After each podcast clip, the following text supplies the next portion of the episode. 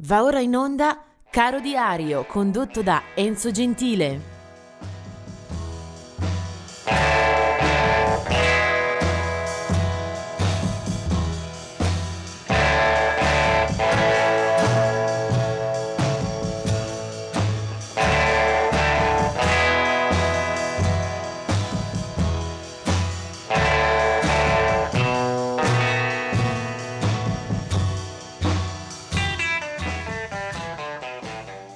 Ed eccoci al 23 di ottobre.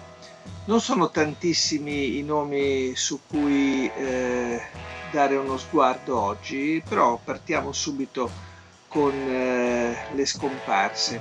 Beh, del 1950 è la morte di Al Jolson, eh, un cantante, un attore, un autore eh, noto soprattutto per eh, un film, eh, Il cantante di jazz, e fu quello il primo eh, film con eh, il sonoro eh, di cui Al Jolson era appunto protagonista, lui bianco ma con la pelle pittata di scuro, un film quello che passerà alla storia proprio per la sua eh, particolarità il cantante di jazz.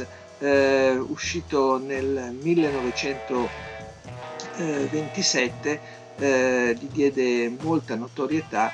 Eh, Al Jolson era nato eh, in Russia nel 1886.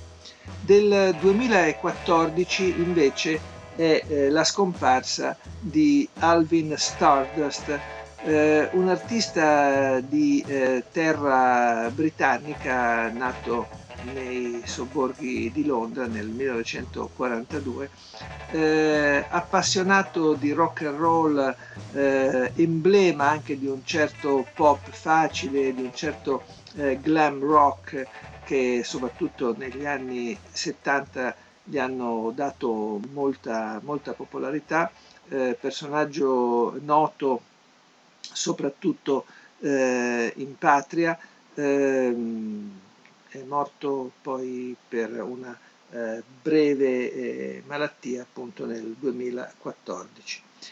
Eh, vediamo invece un po' di ricorrenze eh, di nascita.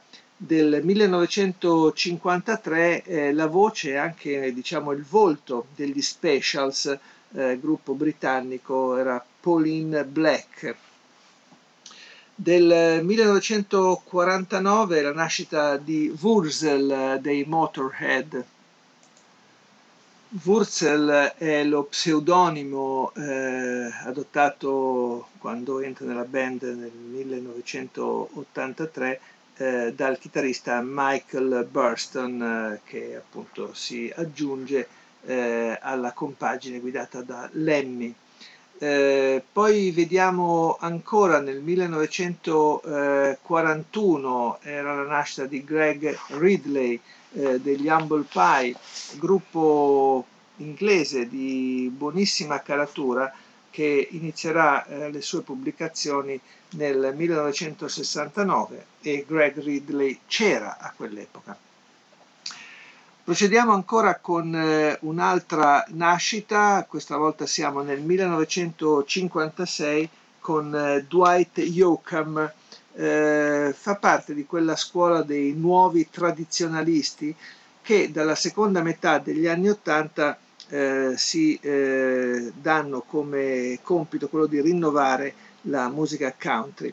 Eh, Dwight Yoakam preferisce al suono di Nashville eh, un tipo di eh, ambito un po' più mosso, un po' più movimentato, dove si ritrovano anche eh, il rockabilly, un po' di honky tonk e anche naturalmente il suono delle radici.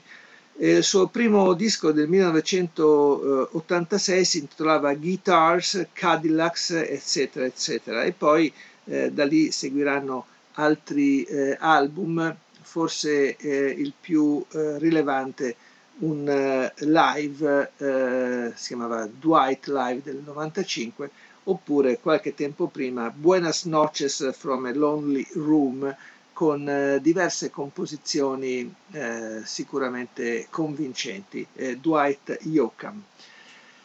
E adesso una vera e propria bizzarria del pop rock dei nostri tempi. è quello che vedrà poi anche un brano da ascoltarsi appunto magari per sorridere anche eh, di certe anomalie del mercato. Eh, lui si chiama Weird Al Yankovic, eh, nato nel 1959 in California. E questa è una figura assolutamente eh, anomala che ha preso eh, piede e ha trovato un eh, grande credito commerciale a partire dai, dai primi anni Ottanta, quando eh, Weird Al Yankovic eh, si prefigge di mettere alla berlina, di scherzare, di ridicolizzare alcuni grandi successi eh, della musica pop rock.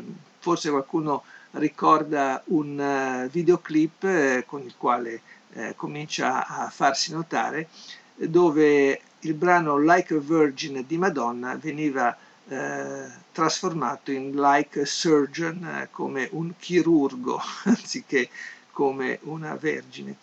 E con questa tipologia musicale Weird Al Yankovic procede per tutta la carriera, trovando anche eh, diversi successi proprio perché eh, capace di uscire un po' dal seminato e trovare anche il sorriso del pubblico eh, sicuramente spiazzato. Eh, per esempio eh, qualche artista gli negherà assolutamente di eh, rivisitare le sue canzoni, uno di questi è Prince, altri invece si divertono e lasciano fare. Eh, è proprio un assaggio da questa carriera sicuramente fuori dalle righe che vorrei fornirvi anche qui a Caro Diario.